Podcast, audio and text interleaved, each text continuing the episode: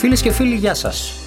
Ο μύθος της ε, όμορφης Ευρώπης, την οποία είδε ο Δίας και θαμπόθηκε από την ομορφιά της και την απήγαγε πριν καλά-καλά καταλάβει τι έγινε, σήμερα έρχεται στο προσκήνιο με το ρόλο του Ταύρου να τον έχει το φυσικό αέριο και η Ευρώπη να μην έχει εναλλακτική. Μπορεί άραγε η Ευρώπη να δείξει δόντια, να πατήσει πόδι, να βρει λύσεις όχι μόνο στο πρόβλημα της ενέργειας αλλά και σε άλλα ζητήματα. Βρισκόμαστε στο Στρασβούργο και καλύπτουμε την Ολομέλεια του Ευρωπαϊκού Κοινοβουλίου από τις 18 έως τις 21 του Οκτώβρη. Κοντά μας είναι ο Αντιπρόεδρος του Ευρωπαϊκού Κοινοβουλίου και επικεφαλής της Ευρωομάδας του ΣΥΡΙΖΑ, ο κ. Δημήτρης Παπαδημούλης, για να μας μεταφέρει τη σημερινή εικόνα της Ευρώπης και τη θέση της Ελλάδας σε αυτή μέσα από τη δική του ματιά. Και κύριε Παπαδημούλη, θέλω να ξεκινήσω από το εξής.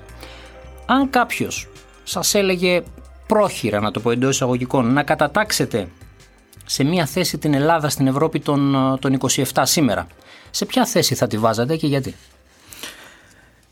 Δεν είναι που τη βάζω εγώ, είναι που τη βάζουν οι αριθμοί, τα επίσημα στοιχεία της Eurostat και οι ευρωπαϊκές αξιολογήσεις.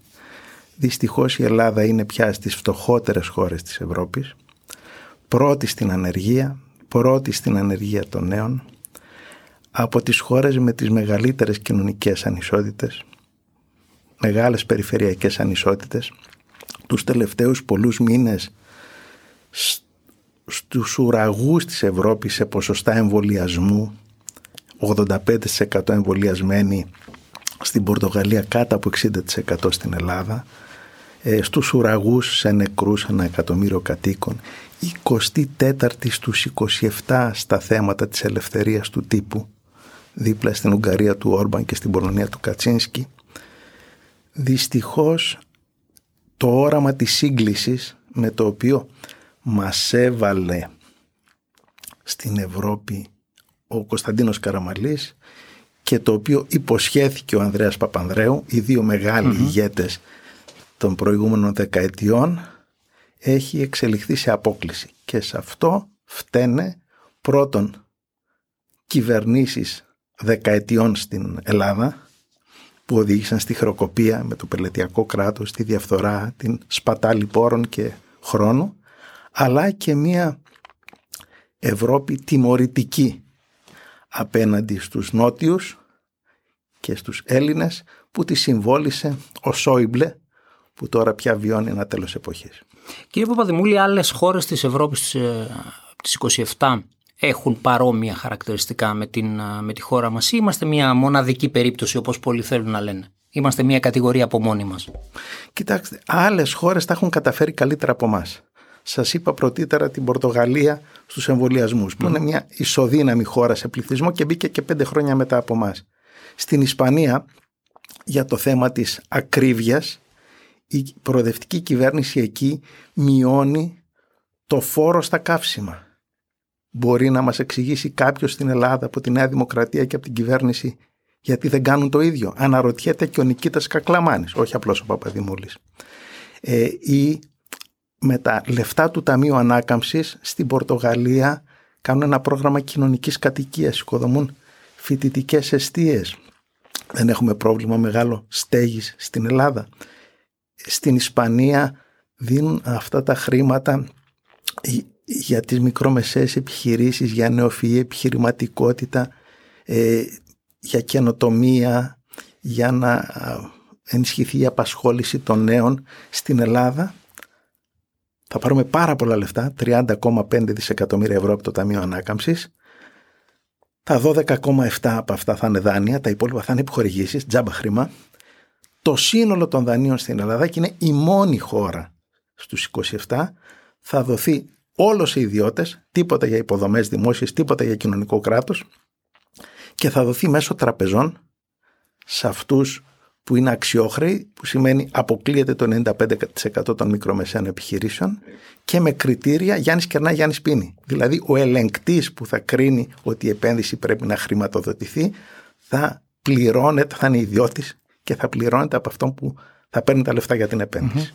Επειδή ξεκινήσατε την απάντησή σας με το κομμάτι του κορονοϊού και φέρατε και παράδειγμα την Πορτογαλία, τι πιστεύετε δεν πήγε καλά στην, στην Ελλάδα, στη διαχείριση του κορονοϊού; Βιάστηκε να κηρύξει το τέλος της πανδημίας ο Κυριάκος Μητσοτάκης επανειλημμένα και έπεσε έξω και φοβάται να πάρει μέτρα που να ενισχύσουν την πειθό υπέρ του εμβολιασμού.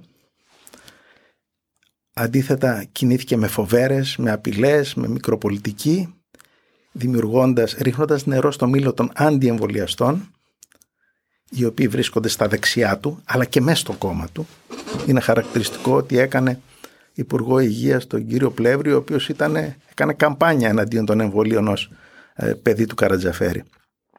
Και επίσης, ενώ παριστάνει τον αυστηρό και ενώ ξέρει ότι σε σκληρά κομμάτια της εκλογικής του πελατείας υπάρχει μεγάλο ποσοστό όχι απλώς μη εμβολιασμένων αλλά αντιεμβολιαστών στη Βόρεια Ελλάδα για παράδειγμα στο στρατό, στην αστυνομία, ε, στην ε, Ορθόδοξη Εκκλησία μέσα αρνείται να συζητήσει μέτρα που σε άλλες χώρες έχουν ληφθεί όπως και η υποχρεωτικότητα. Εγώ δεν έχω πάρει μια πιστική απάντηση από τον Πρωθυπουργό ή από την κυβέρνηση γιατί το μέτρο της υποχρεωτικότητας δεν προχωρά στην αστυνομία, στο στρατό ή δεν συζητά με τον Αρχιεπίσκοπο Ιερώνυμο τι θα γίνει με τους ιερείς που φιλοξενούν στους ναούς ηλικιωμένους και ακούω ότι ενδεχομένως και 70% των ιερέων είναι μη εμβολιασμένο. Και ορισμένοι κάνουν και αντιεμβολιαστική εκστρατεία. Κακά τα ψέματα. Το εμβόλιο είναι το αποτελεσματικότερο όπλο για να πολεμήσει κανείς τον κορονοϊό. Και στην Ελλάδα έχουμε ένα από τα χαμηλότερα ποσοστά εμβολιασμένων στην Ευρωπαϊκή Ένωση. Δεν μπορεί η κυβέρνηση όταν τα πράγματα πάνε καλά να λέει δοξάστε με και πήγαν καλά πέρσι την Άνοιξη και όταν τα πράγματα πάνε άσχημα να λέει φταίει ο πολιτης Ο Μητσοτάκης δεν φταίει ποτέ και σε τίποτα. Θα πάμε λίγο σε ένα θέμα που αυτήν την περίοδο στην Ευρώπη κυριαρχεί. Ε, ζούμε την, την κατακόρυφη αύξηση στο κομμάτι της ε, ενέργειας, στις τιμές της ε, ενέργειας. Αυτό έχει ως αποτέλεσμα την άνοδο των τιμών σε προϊόντα και υπηρεσίες ε, και της ε, καθημερινότητας. Μπορεί να ανακοπεί αυτό κύριε Παπαδημούλη και αν ναι με ποιον τρόπο και τι μπορεί να κάνει η Ευρώπη γι' αυτό; Καταρχήν πριν πάμε στην Ευρώπη να ξεκινήσουμε την πατρίδα μας. Στην Ελλάδα μέσα σε αυτό το κύμα της ακρίβειας στα καύσιμα που συμπαρασύρει και τα είδη πρώτης ανάγκης και φουντώνει τον πληθωρισμό η Ελλάδα έχει αρνητικό ρεκόρ. Έχουμε την ακριβότερη τιμή χονδρικής στο ηλεκτρικό ρεύμα. Τι κάνουν σε άλλες χώρες; Στην Ισπανία μειώνουν τους φόρους πάνω στα καύσιμα. Ε, δεσμεύουν ένα μέρος των κερδών των μεγάλων εταιριών που κινούνται στην ενέργεια για να το ανακατανείμουν υπέρ των ε, ασθενέστερων κομμάτων και αυξάνουν την κοινωνική στήριξη των ευάλωτων κοινωνικών κατηγοριών και των οικοκυριών. Στην Ελλάδα έχουμε μια κυβέρνηση η οποία παρακολουθεί το φαινόμενο. Και όποιος τους λέει κάντε κάτι, λέει κάτι υπομονή θα περάσει. Δεν είναι έτσι τα πράγματα. Μπαίνουμε σε μια ανησυχητική τροχιά. Τώρα τι, τι πρέπει να κάνει η Ευρώπη; Και θα δούμε μετά αν μπορεί. Η Ευρώπη πρέπει να εφαρμόσει τολμηρά την εργαλειοθήκη που πρότεινε η Κομισιόν, που σημαίνει στήριξη των ευαλώτων οικοκυριών, διευκολύνσεις σε αυτούς που δυσκολεύονται να πληρώσουν, ισχυρότερο κοινωνικό κράτος, ε, σπάσιμο των φαινομένων, αντιμετώπιση των φαινομένων καρτέλ, διότι διάφορε στην Αναμπουμπούλα αυξάνουν τα υπερκέρδη τους και στην Ελλάδα η ΡΑΕ, η Ρυθμιστική Αρχή Ενέργειας, κοιμάται τον ύπνο του δικαίου και επειδή κακά τα ψέματα η Ευρώπη είναι εξαρτημένη από το ρωσικό φυσικό αέριο, κυρίως 90% του φυσικού αερίου που καταναλώνει η Ευρωπαϊκή Ένωση εισάγεται, θα πρέπει να ε, δημιουργήσει με ενιαία ευρωπαϊκή διαπραγμάτευση ισχυρά αποθέματα φυσικού αερίου. Όχι ο καθένας χώρια να διαπραγματεύεται με τους ε, Ρώσους και τον Πούτιν, είναι πιο ευάλωτος, οι 27 μαζί. Και επένδυση στην εξοικονόμηση ενέργειας στις ανανεώσιμες όπου πρέπει να ανεβάσουμε ταχύτητα γιατί έχουμε ενεργοβόρα οικονομία. Και εκεί η Ελλάδα είναι στις χειρότερες θέσεις, δυστυχώς. Ε, κύριε Παπαδημούλη, την Ευρώπη την σκεφτόμαστε άλλοτε αρνητικά, ε, και άλλοτε θετικά. Στην περίπτωση της απολυκνητοποίησης και της δίκαιης μετάβασης που έχουμε συζητήσει μαζί και στο παρελθόν, η Δυτική Μακεδονία πώς πιστεύετε πως θα θυμάται την Ευρώπη και την κυβέρνηση μετά από χρόνια; Πρώτα απ' όλα είναι λάθος και φαίνεται καθαρά τώρα στην περίοδο της ενεργειακής κρίσης και της μεγάλης ακρίβειας η βιασύνη του Μητσοτάκη να κλείσει πολύ γρήγορα τις λιγνητικές μονάδες και να δώσει αυτό το μπόνους σε μεγάλους ιδιώτες φίλους του που δραστηριοποιούνται στον τομέα της παραγωγής ηλεκτρικού ρεύματος από φυσικό αέριο. Αυτό είναι λάθος.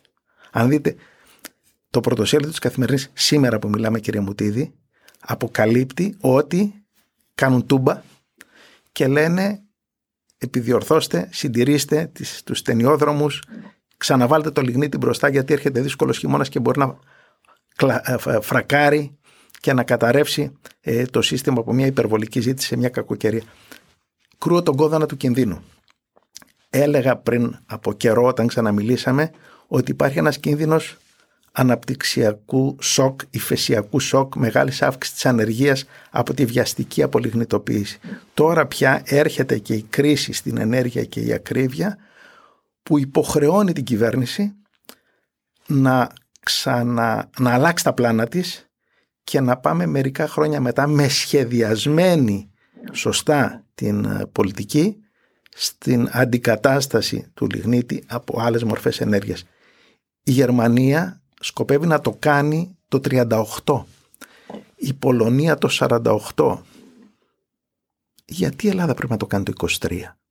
Για να κερδίσουν κάποιοι ισχυροί φίλοι επιχειρηματίες από αυτό το φιλέτο σε βάρος της κοινωνίας δεν αφορά μόνο στη Δυτική Μακεδονία, την Κοζάνη, τη Φλόρινα, τις γύρω περιοχές ή στη Μεγαλόπολη.